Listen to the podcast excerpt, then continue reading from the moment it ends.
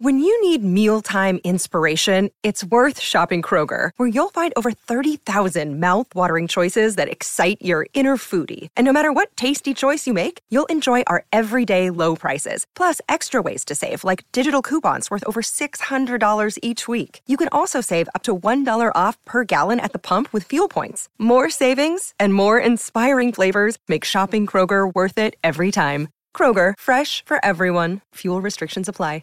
Was Ahsoka's shocking ending a red herring?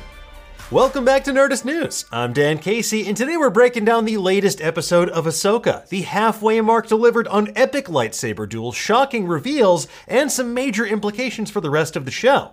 We're going to break it all down for you in just a moment, but to do so, we have to spoil what happened. So if you haven't seen the latest episode of Ahsoka yet and you're worried about that sort of thing, well, think of a good reason to leave.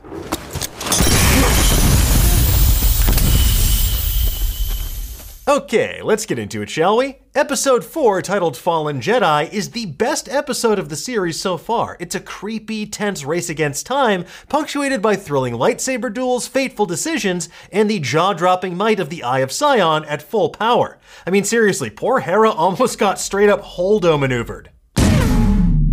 Now, the episode's title, Fallen Jedi, refers to multiple characters. Baylan Skoll and Shin Hati could easily be interpreted as fallen Jedi. This master and apprentice have clearly turned their backs on the Jedi Order, operating in a gray area between the light side and the dark side of the Force. It also refers to Ahsoka Tano herself, who not only literally falls off a cliff this episode, but left the Jedi Order behind after her faith was shattered in that institution during the Clone Wars. Not only did they falsely accuse her of bombing the Jedi Temple on Coruscant, but she saw firsthand how they failed to safeguard the Republic and how they ultimately failed her master Anakin. But the episode's most shocking moment of all, and the true reason for the title, comes in its final moments. When Ahsoka awakens in a mysterious realm, she finds herself face to face with a sight for sore eyes. Hayden Christensen! I mean, Anakin Skywalker! Ahsoka's old master looks less cybernetic and much more live action than when she last saw him. And once you get over the eerie smoothness of Lucasfilm's digital de aging, So much like your father. It's an incredibly cool moment for Clone Wars fans that have been eagerly anticipating an on screen reunion ever since Ahsoka first appeared in live action back in The Mandalorian.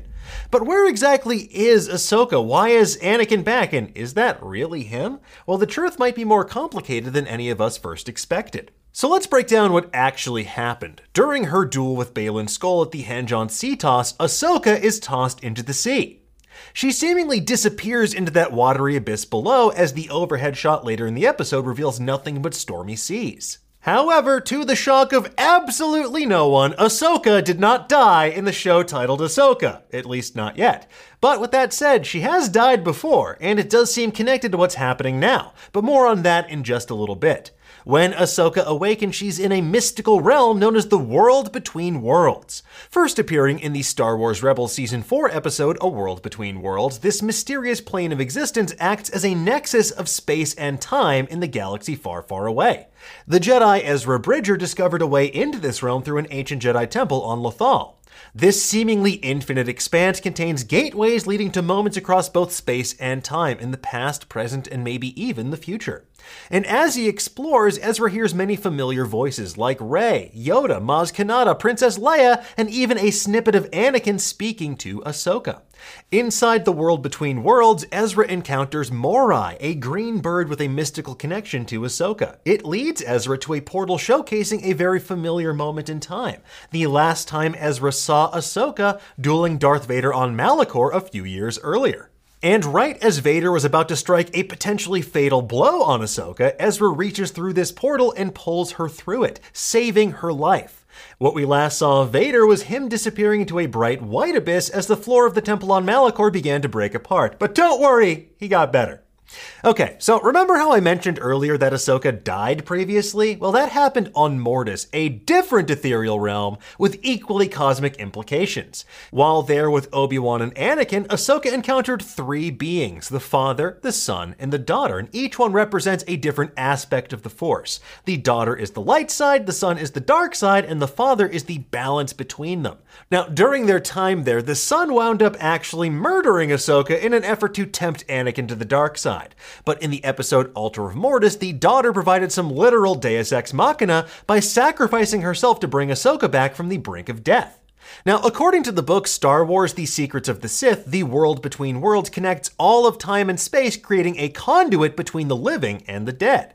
Now, given the time and space part, it seems pretty obvious Ahsoka's going to use this realm to chase after Sabine, Baylan, Shin, and Morgan now that the Eye of Sion has departed this galaxy for more Peridea pastures. But much more interesting for our purposes and the Anakin of it all is that line about the world between worlds creating a conduit between life and death. In Altar of Mortis in the Clone Wars, Anakin was the one that acted as the conduit between the living and the dead. He helped transfer the daughter's essence into Ahsoka. And that's also what likely forged the bond between Ahsoka and Morai, because that bird was intrinsically tied to the daughter. And considering we saw Morai in the first depiction of the world between worlds, it could also give Ahsoka a deeper connection to this mystical realm as well. Another interesting detail is that Anakin's first words to his almost assassinated apprentice in Altar of Mortis are basically the same ones he uttered in this episode. Hey, Snips. Anakin's next words, though, in the Ahsoka series are a bit more confusing. I didn't expect to see you so soon. And this raises a number of questions like how did Ahsoka wind up back inside the world between worlds? Well, it's likely connected to the ancient henge on Seatos constructed by ancient people from beyond our galaxy. Much like how Ezra accessed the world between worlds through an ancient Jedi temple on Lothal, this site on Seatos could also have strong ties to the Force existing on these mystical ley lines. Now, Ahsoka also seemed to understand something intrinsically about the world between worlds. The way one uses it could have potentially catastrophic consequences. Like everything connected to the Force, there's a light side and a dark side. They exist in perfect harmony until somebody throws them off balance. And speaking of that balance, the next logical question becomes whether or not Anakin is alive or dead. Anakin's line here about not expecting to see Ahsoka so soon could suggest that temporally it feels like that she just left him. This could be a manifestation of Anakin from around the time that Ahsoka left him and the Jedi Order behind after they falsely accused her of a heinous terrorist act. It could also mean that Anakin is dead and he wasn't expecting to see his apprentice shuffle off this mortal coil quite so soon either. And this interpretation seems increasingly likely given the notion of the world between worlds being a conduit between the living and the dead. Plus, there's the fact that Anakin never knew about the world between worlds until at least he became Darth Vader at the absolute earliest. Anakin Skywalker's final moments were ultimately redemptive. They led the Chosen One back into the light to help restore balance to the Force. As we know, he then became a Force ghost, originally appearing as his older self before the special editions retconned that moment to make him appear as a younger Hayden Christensen. And that makes sense why Anakin might appear this way to Ahsoka now. Now, this moment is pretty quintessential Star Wars. You have a reunion between master and apprentice even after one has died. But there is a sinister undercurrent to it. Perhaps most significant is the musical shift that happens as the episode fades to black. We hear the beginnings of the Imperial March, John Williams' iconic theme for Darth Vader. And it's important to note the theme cuts off before completing its musical phrase. And maybe that signals that this is Anakin on the precipice of a descent into the dark side rather than fully embracing it. It also harkens back to the Clone Wars animated series, where the Imperial March would play in the background whenever Anakin did something that pushed himself closer to embracing the dark side. For example, it plays in the season 2 episode Voyage of Temptation, where Anakin kills a traitorous senator when neither Obi-Wan nor Satine can bring themselves to do so. What? He was gonna blow up the ship. It's ironic considering his future employer, I am the Senate. but maybe not considering what he does to said employer later on.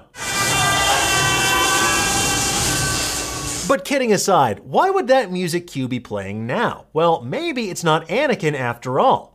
During their initial visit to the world between worlds, Ezra and Ahsoka saw a different portal, one that showed Ezra's master, the Jedi Kanan Jarrus. He was heroically sacrificing himself to save his friends. And while Ezra wanted to save Kanan just like he saved Ahsoka, she ultimately stopped him. She reasoned that trying to alter this moment in time could have catastrophic consequences. Kanan died saving Ezra's life. Trying to change that could potentially kill Ezra and his friends and do immeasurable damage to the past, present, and future. As it turns out, though, saving Kanan was never really an option. The image in that portal dissolved to reveal Palpatine conducting a mysterious ritual, and then trying to manipulate Ezra to gain access to the world between worlds. I don't know if like vampire rules apply here or something, but the Emperor couldn't just access the world between worlds on his own, he needed someone to let him in.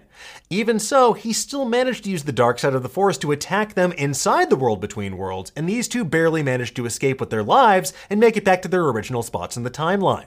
So, with the knowledge that Palpatine had designs on the world between worlds and the mysterious way that Vader is shown disappearing in the original Rebels episode, we have to wonder was that actually Anakin Skywalker in this episode or not?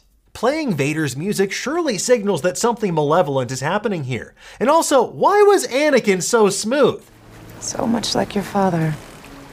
If you remember back in Obi Wan, they did not digitally de age Hayden Christensen during his flashback, but they did here. Why? Maybe it's to convey an uncanny valley quality because this version of Anakin, or whoever it might be, is appearing as an idealized vision in the world between worlds. And since we know that Palpatine will return to the galaxy far, far away one day from beyond the grave, Somehow Palpatine returned. It seems plausible that he could be using the world between worlds once again for his own sinister purposes. To quote my colleague Michael Walsh, Palpatine called it a conduit between the living and the dead, and the dead Emperor's ultimate plan was to always cheat death. Somehow Palpatine returned. Anyway, folks, there you have it. That's everything you need to know about Anakin Skywalker's shocking appearance on Ahsoka and what it might mean moving forward. We'll be waiting with bated breath for next week's episode, and we'll have plenty of other deep dives for you on Nerdist in the meantime. For now, though, tell us, what did you think of this episode? What did you think of Anakin's big return? And do you think that Ahsoka will have to read the map burned into her hand like Raiders of the Lost Ark? Let us know in the comments below, and for the latest and greatest in the world of pop culture, make sure that you stay tuned to Nerdist.com.